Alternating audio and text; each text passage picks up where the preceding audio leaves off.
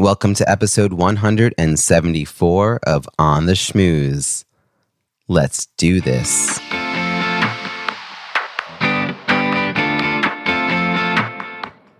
Welcome to On the Schmooze, the podcast that highlights talented people from different fields, explores how they built strong networks, and overcame challenges on their way to becoming successful leaders.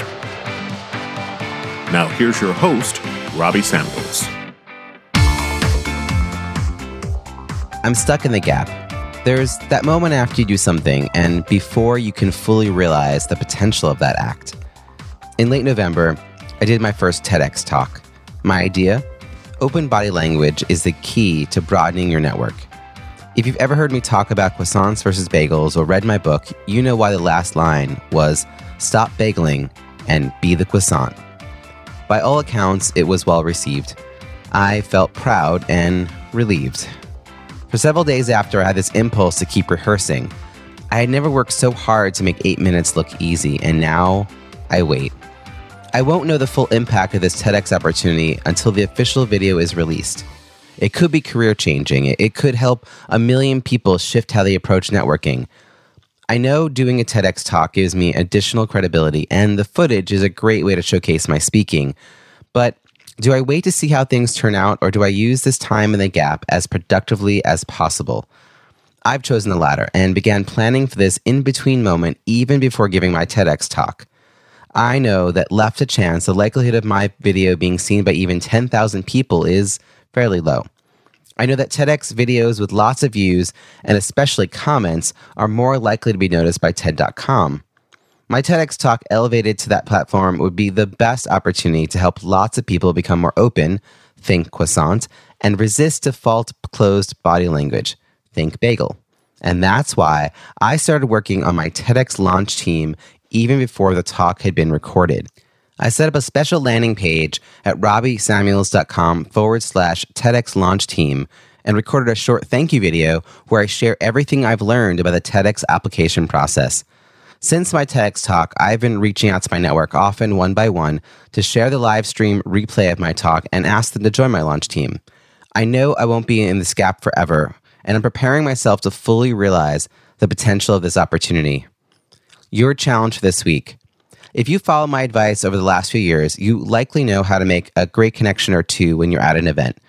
Unfortunately, you won't know right away if that chance encounter will lead to great opportunities there's a gap between meeting a person and them becoming a new client, new friend, or new collaborator. Do you sit back and let chance dictate how life turns out, or do you use the time in the gap productively? Map out a series of touch points that you do to nurture this nascent connection over the next year. Be intentional about how you want this relationship to grow. Try this and let me know how it goes. Now, onto this week's show. Today's guest is a soft spot for the underserved and underrepresented in the high tech community. Founder of Carlton PR and Marketing, Innovation Nights, and Innovation Women, she has been called Boston's Innovation Den Mother and the Startup Fairy Godmother. She has helped more than 1,400 new products launch and has connected more than 1,000 women to speaking engagements. A speaker herself, she regularly presents on PR, social media, community building, product launches, public speaking, and women's issues. Her work has been acknowledged by many institutions, including in 2017 when PR News called her a game changer. Please join me in welcoming Bobbie Carlton. Hi.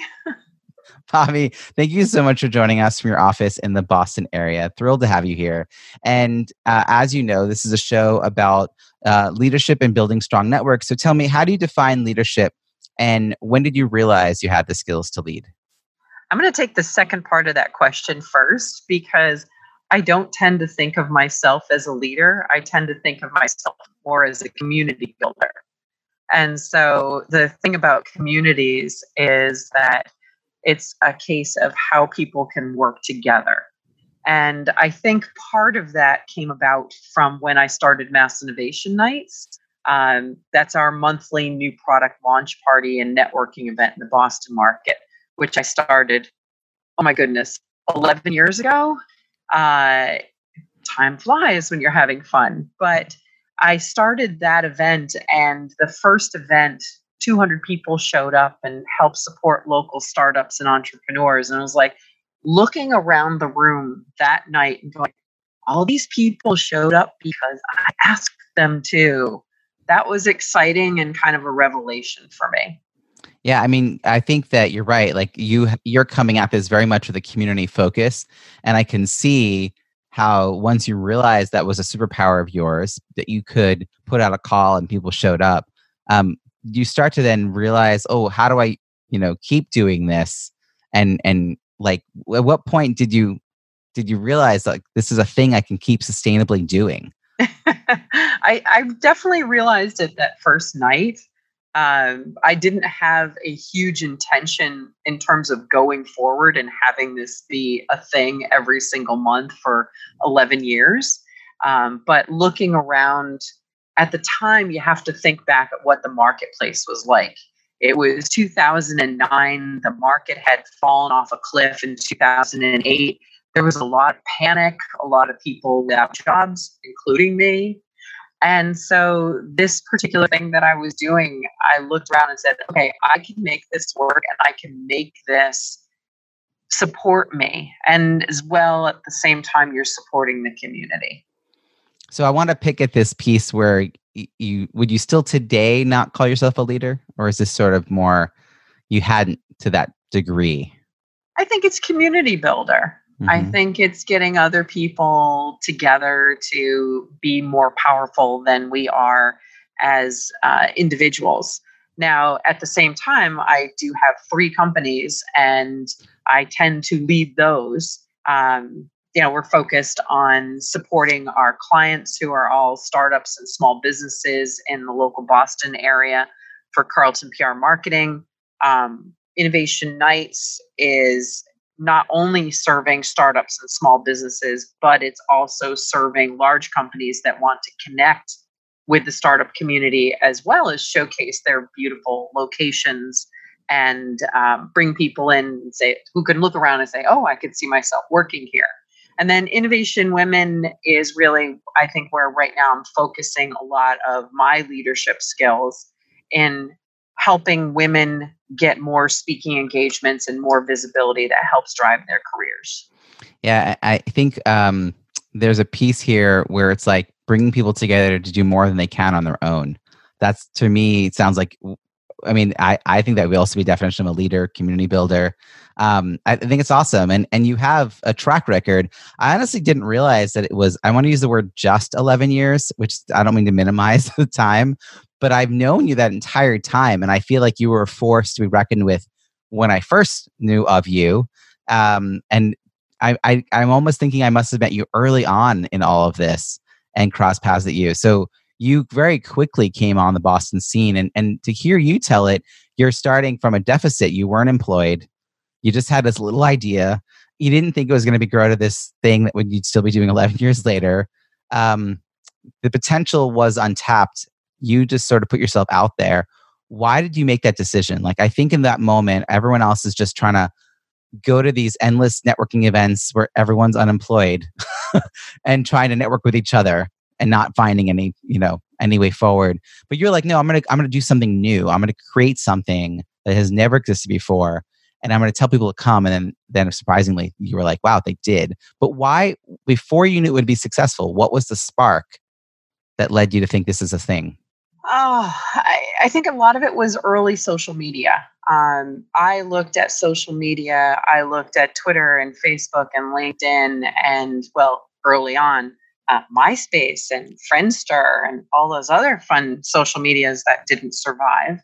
And I looked at them and saw immediately the connection to public relations. And public relations had been my career. I mean, I'm no spring chicken. I've been, you know, around the block a few times.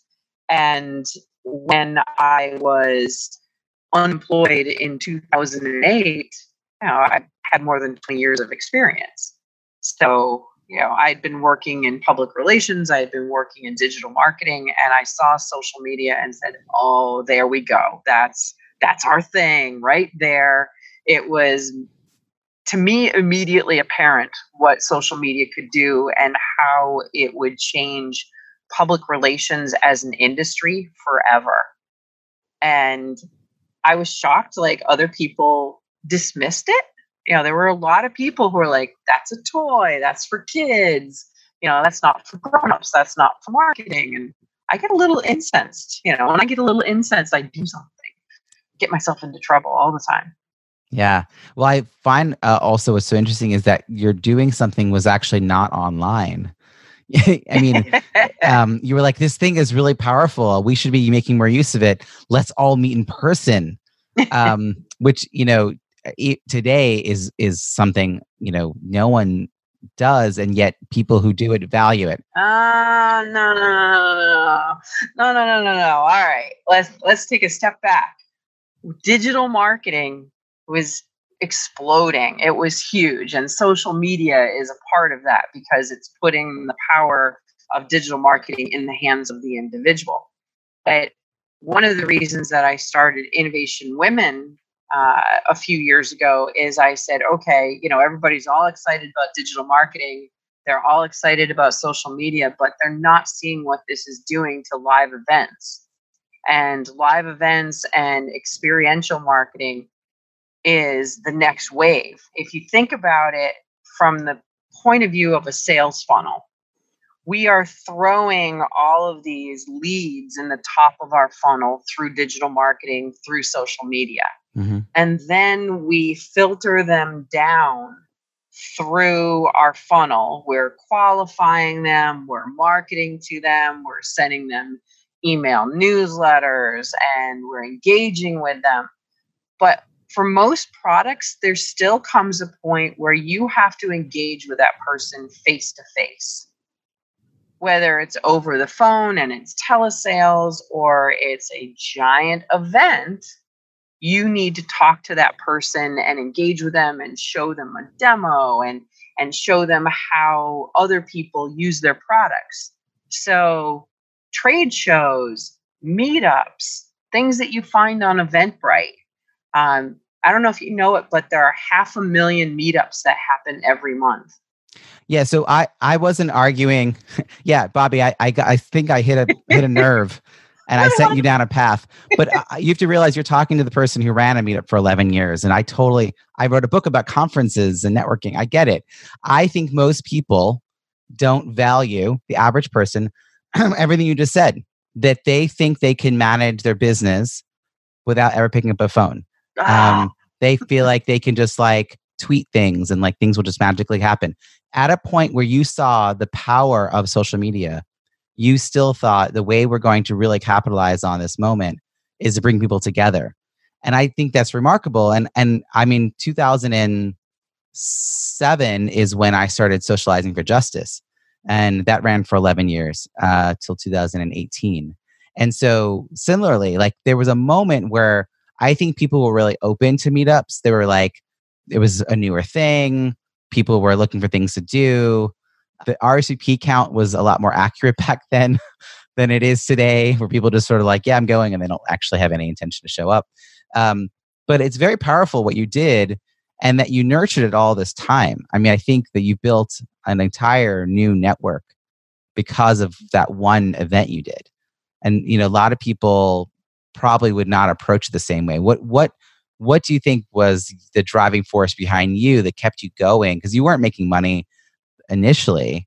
So like h- how did you figure out like okay, even if I can't monetize this right away, there's there's considerable value in doing this? It's back to the community. There's always value in community. There's always value in connecting with people. There's always value in putting a whole bunch of people in a room and watching magic happen you know the the more times you're face to face with somebody the stronger the connection is to them the stronger the engagement so, you know, it's like even if, you know, there's no sponsors that come around or whatever, I'm still deriving value and and good place in my heart. You know, it's like I have people that will run across Kendall Square to give me a hug and an update about their startup. Um, the joke on my team is if we go into Kendall Square, we have to build in an extra half hour for hugging. And, you know, these are people that often poured everything they had into creating a product and bringing it to market. And by the time they are ready to launch it, they're exhausted, they're out of resources, and they're like, what do I need? I need one person to do something that helps me connect with an investor, a customer, a community, a beta user. Mm. And Mass Innovation Nights does that for them. So, yeah, you know, brilliant. it's really a community that I think appreciates what it is we do for them. And I think a lot of people look back and, and they will tell us it was a change agent for them and their business. Yeah, no, it's really, really powerful what you're describing. What was most challenging as you were getting it off the ground and and developing it? Like you say, team. that wasn't something you started with. No. So, I, I, you know, and and what was your first hire? Like, how did you know that you needed someone else, and and what was that role? Uh, is one way to think of this question. Uh, so, with the three companies, I mean, I had I had partnered up with other people who were also unemployed. So I'm not going to call any of those really my first hire for Mass Innovation Nights, the first hire is the person who is currently the executive director for Innovation Nights, Kristen Navini. Uh, she was introduced to me by a um, mutual friend. I talked to her and I was like, oh, I would give anything to like be able to hire you right now, but I can't. The next day, I had a client who needed me to step in as their interim CMO and all of a sudden, I had the means and the need to hire Kristen. And I called her up, like, everything I told you yesterday, total lies. You know, now we're going to be hiring you and you're going to start on Monday. Is that okay? And she, bless her soul, said yes. And so she's been working with me that whole time. That's amazing. It feels like I I feel like every story uh, here, one through line is going to be the relationships that you have made. Like every challenge, I, I feel like if I ask you for another challenge, the answer is going to be a relationship that solved it. Um, I and I really believe that like relationships can solve any business challenge, and it's a it's a mindset of abundance that I think you embody and have lived.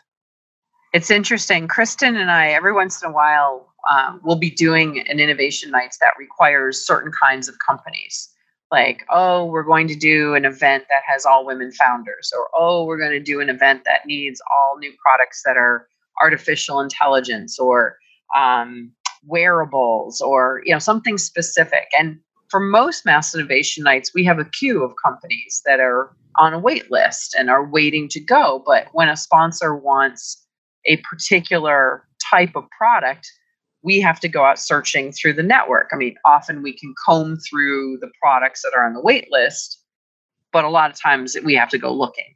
And there are times when it's like, okay, we're going to be putting up the next um, group tomorrow, the cohort, and we only have eight or seven or six, and we need 10. That's our magic number.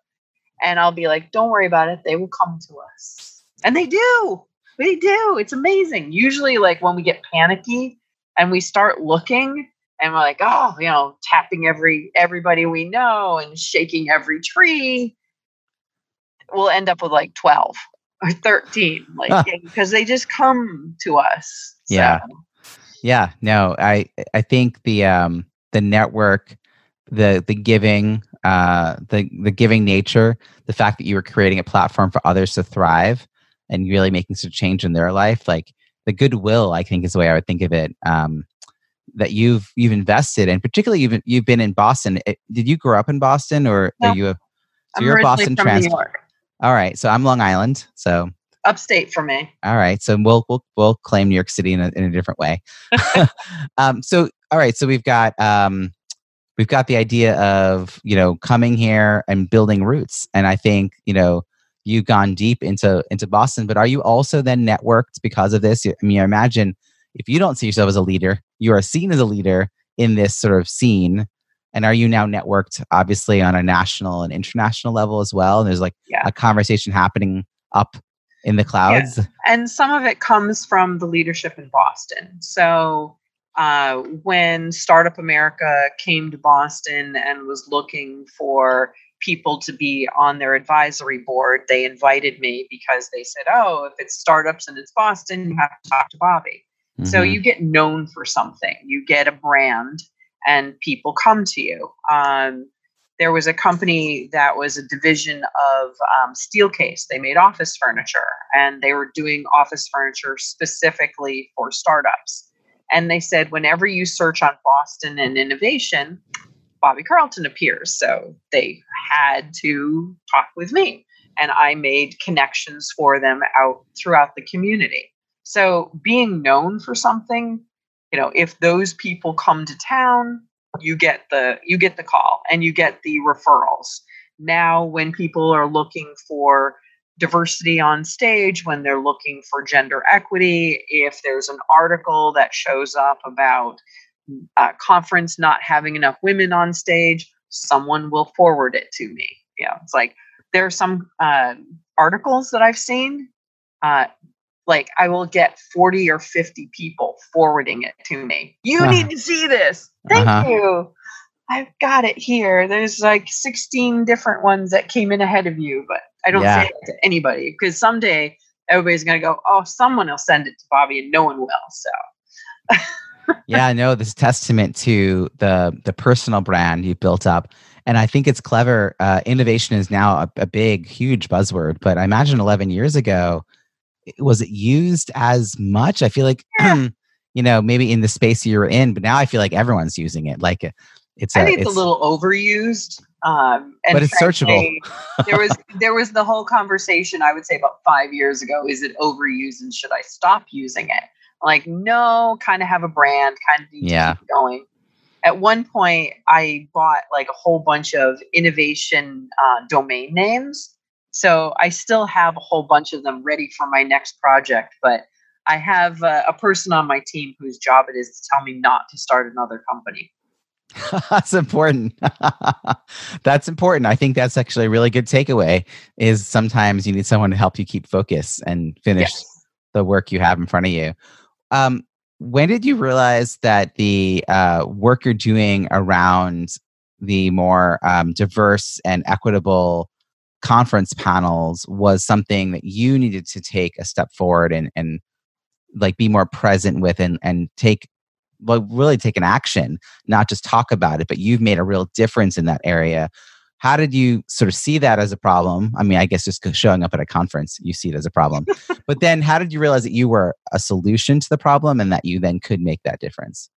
Yeah, I mean, I've been doing mass innovation nights for several years. And mass innovation nights, for people that aren't familiar with it, is a social media powered event. The idea is that we get a whole bunch of people in a room and ask them to tap their social networks on behalf on behalf of local startups and entrepreneurs. So you get 200 people in the room and you point them in a certain direction and say, "Hey, everybody, tweet about that new product." And it, it's fine if you're not into social media. We still we still love you, and all you need to do is is use your voice, use your your network, and you can tell somebody about the cool new products. So because of all that, I pack a lot of social media power in my personal pocket. I have a large following on Twitter, uh, a good sized network on LinkedIn and Facebook. So people ask me to go to events. And when they do, I'm live tweeting, I'm sharing with my network. And so people follow me to sign to find out what's happening at events. And I spent a lot of time sitting in the audience watching a lot of really great events, except for the fact they were not diverse. Um, and they could have been so much better if they had more voices on stage, more different perspectives. And it, once you start noticing something like that, you can't go back. Mm-hmm. You know, yeah. it's it's you just keep seeing it, and frankly, it keeps getting worse. And you and you think to yourself, this will stop. And no, it won't. It won't magically stop. You have to do something about it. So um, there were a few, I'll call them precipitating events, things that ratcheted up my ire to a uh, somewhat stratospheric level. Um, I was asked to speak on a panel that um, on a topic I knew nothing about uh, HTML5. I'm in marketing. I know how to spell that. And so I, you know, recommended somebody who actually knew something about the topic. And I asked, why would you ever ask me to be a panelist on that topic.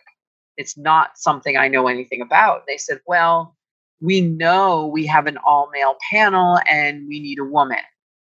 Like, uh, so I'm your token woman, number one. Number two, do you not know any other women? Like, seriously? And the answer was basically no. wow. So, you know, I was making introductions, and as I was kind of toying with the idea of doing something, um, I kept making introductions in person. I would, you know, see an event that had no women speakers. I would approach the event manager and I would say, Hey, let me help you. Let me make an introduction. And many of them were very grateful. Many of them were not and were kind of irked with me. Um, so, you know, I realized there was a need uh, and a big hole in the marketplace and I could do something about it. So that's when I did the crowdfunding for it. And uh, at first, I was only going to do it for Boston, but the crowdfunding went so well. We soon and frankly immediately had people all over the world. So I had to change a little bit the business model and how I delivered value for our speakers. And so, um, yeah, that's what we've been doing the last few years. That's amazing. And how many people are now part of that so we have a mailing list of about 12,000. Um, we have over a thousand connections that we know of that we've made. Um, and the reason I say it that way is because event managers will book speakers far into the future. So uh, there are a lot of bookings that I just don't know they've happened yet that are happening on our platform or happening off our platform because somebody went in, searched the database, and connected directly with a speaker. And I just don't know that it happened. Now mm-hmm. we have new functionality where event managers can go in, put up a call for speakers, and the speakers can apply. And if the event manager just puts a call to uh, connection to their website, I might never know that a speaker has applied. So I can't. Right. It's harder can't track it. track. Yes. Right. But a big part of what we're doing is actually promoting what the speakers are doing. And that's kind of a key I don't think other platforms think about. They're just making the connection and walking away. We want to actually take it full circle and promote the events and promote the speakers because the more speaking you do, the more speaking you get. And the more events that are rewarded for diversity on stage, the more we'll see. That's so powerful. I, you know, um, part of my history is, you know, uh, there was a moment when I started to think about um, taking medical intervention so that I would actually look like the man that I thought that I was. And I had this like, oh wow, then I'm gonna not just male malprivileged, but I was going to be this white guy. And I was socialized in this like queer you know, feminist space where like a lot of problems in the world can be sort of pointed at white men for the problem as the cause. And so I particularly kept thinking about like my ability to get invited to places like panels. And so part of having responsibility is is like using that that like you know having that privilege and using it responsibly. And so i have you know as whether it's a podcast guest or whether i'm being invited to a panel i'll quiz them on who else is on the panel who else have you been interviewing i'll look and i'll i'll pose that same question that you sounds like you were asking these people early on which is like hey you know are you looking like who's your ideal you know speaker or who's your ideal guest? Huh okay well i i know some women that fit that. Would, would that would you like? And they're like oh my gosh you know women and I'm always like, uh, wow. And it's like there there could be great intentionality, but like zero follow through because they just have done none of the work to build the relationships that would lead them to get the kind of referrals that they are saying they want. And they think it's going to be magical. Kind of like you said, you thought it would just like, hopefully one day they'll just fix it. But like people like you and me intervening is what fixes this. Somebody needs to actually say, hey, I want to like call a flag on this and say, hmm, I'm not sure. Like, you know, I love the term manel. I know you've got a no manel campaign that you're so say something about that because I just think it's so important for us to like have language to talk about it. Yeah. So a manel is an all male panel. M A N E L. And um, there are there are great terms out there in the marketplace for them, and uh, wonderful people who help point out the all male panels. So one of my favorites is a Tumblr called "Congrats, you have an all male panel." Um, Gender Avenger actually has a, a, mobile app that you can use to um, kind of count who's on a panel and figure out the percentages of uh, white males and, and such on the panels. But we're putting together a campaign, we're calling it the No Manel Zone, and asking venues, conferences, organizations, even regions to declare themselves no manel zones. A lot of conferences actually do have language where they discourage or outright forbid all male panels. But I think a lot of them kind of need a way to talk about it and publicize the good work that they're doing.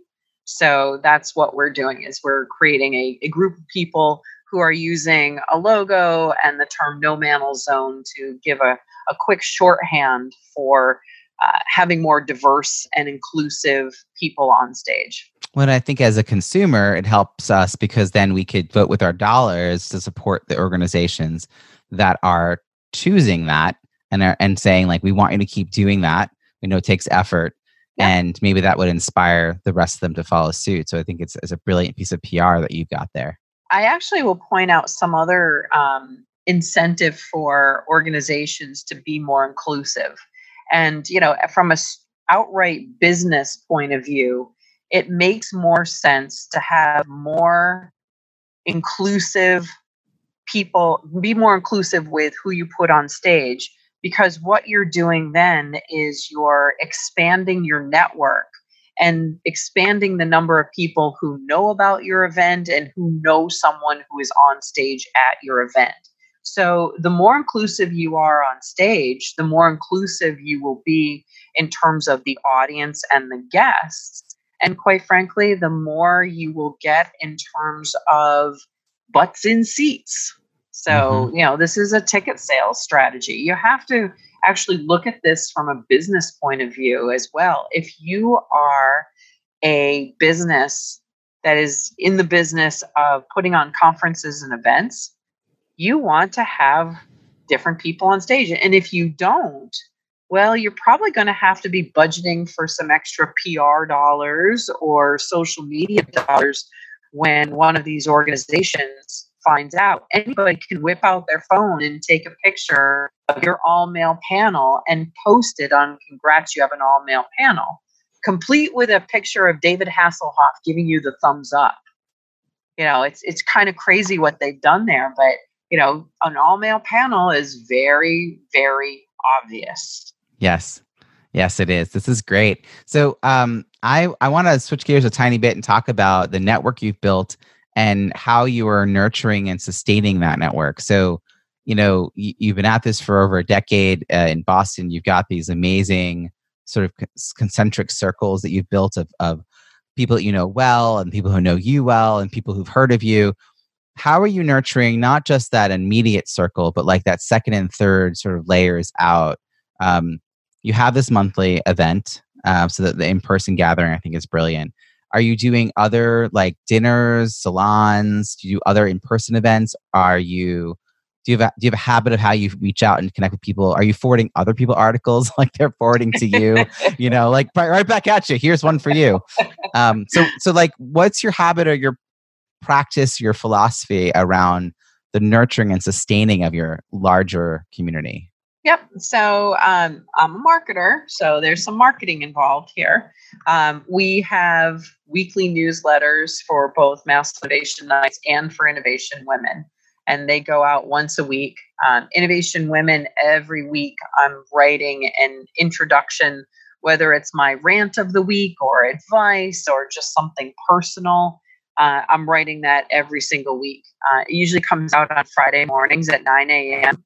So sometimes I'm writing it at 5 a.m. on Friday mornings, and sometimes I'm writing it at midnight on Thursday night. But every single week, I'm sending something out to our community via email. Um, we also do public relations. Um, You know, it's like media co- coverage and things like that for both organizations. So there's a bunch of traditional PR. At a personal level, I really have to admit I'm I'm so busy often supporting other people's events that I don't do that many of my own. So I will go to someone else's events, I'll promote their other events. So it's more I'm focused on I do a few things and I do them well. And then I support other people when they're doing something. Well, I think you just actually landed on something really important, which is you don't always, you don't have to be the one who's creating something all the time Yes. if you are actively showing up to other people's stuff. Yep. Um, you know, I'm learning this as an author. I'm currently on five book launches. My book came out two years ago, and I feel like I'm still paying back all the support that I got. like I don't know how many years it'll take before I, I, I feel comfortable saying no to someone around a launch request because I'm just like, oh my God, yes, I know what that's like. I will be there for you. What do you need? Here's all my tips. Here's your review. What else can I do? How can I help promote you? Because I I I believe in the process of what they're doing, and it feels like you, particularly because you are physically showing up to a lot of these events, not just promoting them with like an online push um, I mean, like, yeah, there's this thing happening. You're like going to. I this is where you and I keep crossing paths at these events that you go to. Yeah, so I think it's um that's still another way of nurturing your network, right? It's Yep, seeing what showing up. what matters to them and and showing up to it. Yep, showing up and using my social media network um, for the benefit of others. So I'll show up, I'll take pictures, I'll share them. Like, here's where I'm at tonight. Uh, and that is being helpful to other people as well. Um, you know, it's like my kids are a little bit older. It's a little bit easier for me to get out of the house. Uh, and at the same time, I have to admit it's exhausting. I am not I'm not an extrovert. So for me, events are they're tiring. You know, it's like I have to go off and be by myself in terms of recovery afterwards. Uh, I know a lot of people who like, wait a second, you're not an extrovert. Like, nope, Well, you're you're quite the outgoing introvert then, because Yes. I have to be. I mean, I think for you to be showing up and being that present and seen, um, it, that takes a certain amount of effort. But I, hear you, it takes a lot to recharge from that. I actually think it's a privilege. I'm an outgoing extrovert, and I think it's a privilege to be an outgoing extrovert because it, uh, doesn't take the same level of effort, right? Like, there's, there's a benefit for being out in the world all the time, as you've learned. but like, I don't have the cost of the recovery time as much as you do. So I think it's another way of looking at privilege. But um, I, I'm amazed to hear that you're an introvert because you are so present in so many ways for other people and uh, in-person events. Do you have a strategy for how you approach them, or is it just because you're well known? People come to you and say hello. Like, Yeah, there's a there's a lot of that. Um, I do get a lot of people approaching me in the Boston market, so uh, it's uh, it's a hard one uh, thing. You know, it's like being local here, but for Innovation Women, I'm you know I'm traveling. I'm outside the Boston market, and I still will get people like, "Oh, Bobbie, I know you," and then I have to figure out how the heck they know me. it's like I really don't know often how they know me, but I think a lot of it is the social network, it's the newsletters, um, and it does make a difference when you have made the effort first to get yourself out there and be known. Um, I spent my early career putting other people on stage. That was what my job was. So I never had to do it myself. And when I started Innovation Nights, I think it was that first night realizing, oh gosh darn, I have to be the one on stage. Oh, I don't want to do this. And some of those early videos are painful to watch. I'm like melting. I'm, I'm sweating through my clothes. I'm not looking super happy, and I really don't know what I'm doing. But over time, the practice, you get more comfortable with it and you go to other events and you pick up tips from other speakers and all of a sudden it's like people pay me to come and speak now and i'm just blown away by that but it's practice you know, it's 11 years of practice yeah, showing up, uh, t- taking taking it to the next level, learning from the experience. taking mental notes. Yeah. And also going to school basically every single day on everything around you. I love it. I love it. So, one of my favorite questions is our wrap up question. Uh, if we were reconnecting a year from now, and I'm thrilled to know that I, I don't have to wait a year to see you again, but if we were connecting a year from now and we were reflecting on all of your successes from the previous year, what are we going to be toasting? What will what what are the accomplishments that you're most looking forward to in the year ahead? Hiring. More help. I want innovation women in particular to grow. One of my goals is to have 10,000 women on the platform and to make sure that each and every one of them is out speaking and getting the, the value of public speaking, that they're able to leverage that value, that they're able to connect with the audiences that they want to connect with, and to benefit in terms of pay equity. I mean, I have big dreams in terms of what innovation women can accomplish. And I do feel like if we get enough women on stage where that it is no longer remarkable, it will really change how we all think about gender and who the leaders are. Yeah, that's amazing. And I think you're you're clearly on the way to that. So um how can people find you and follow your work, Bobbie? I have so many knees. Um, Bobbie C, B O B B I E C on Twitter, or Women Inno on Twitter, Twitter and Instagram. Uh, Mass Innovation Nights. You can basically you Google my name and a whole bunch of stuff will come up, and you can pick your choose. Awesome. We will have a bunch of links, including to Innovation Women, on the show notes at ontheschmooze.com. Bobbie, thank you so much for joining us. This has been a really great conversation. Thanks for having me. I hope you enjoyed that interview with Bobbie. Such a pleasure to speak with her and learn about her leadership journey. What is your key takeaway from our conversation? Something to put into action this week that you'll benefit from for years to come. Share what resonated with you in the show notes at ontheschmooze.com. Look for episode 174. That's also you'll find all the links and resources from today's show, as well as over 170 archived episodes on this Pinterest inspired page. Reach out and let me know which were your favorite interviews. And as I mentioned, I'm stuck in the gap and could really use your help. Are you willing to write a comment and share my official TEDx talk video once it's released? Thank you. Join my TEDx launch team at robbiesamuels.com forward slash TEDx launch team, and I'll be in touch. Did you catch that there's a replay available of the live stream? If you'd like to see a sneak peek of my talk, email me at robbie at robbiesamuels.com and I'll share the link. I'm not sharing this link publicly because I do want the focus to be on the official video. If you enjoyed this episode with Bobbie, please share with your friends and don't forget to subscribe so you don't miss next week's show. Remember, subscribing is always free. Are you a fan? That's awesome. I'd love to read your review in Apple Podcasts. It's easy to find our page at itunes.ontheschmooze.com. Thank you in advance. I look forward to connecting again next week when I'll be interviewing another talent professional about their untold stories of leadership and networking. We'll explore their career challenges, work life balance, and how they built a strong professional network on the way to becoming a successful leader. Until then, have an amazing week.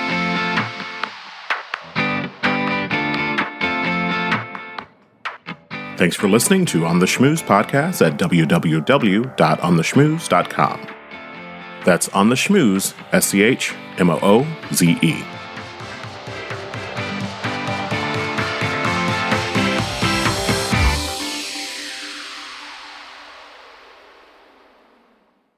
This podcast is heard along the Marketing Podcast Network. For more great marketing podcasts, visit marketingpodcasts.net.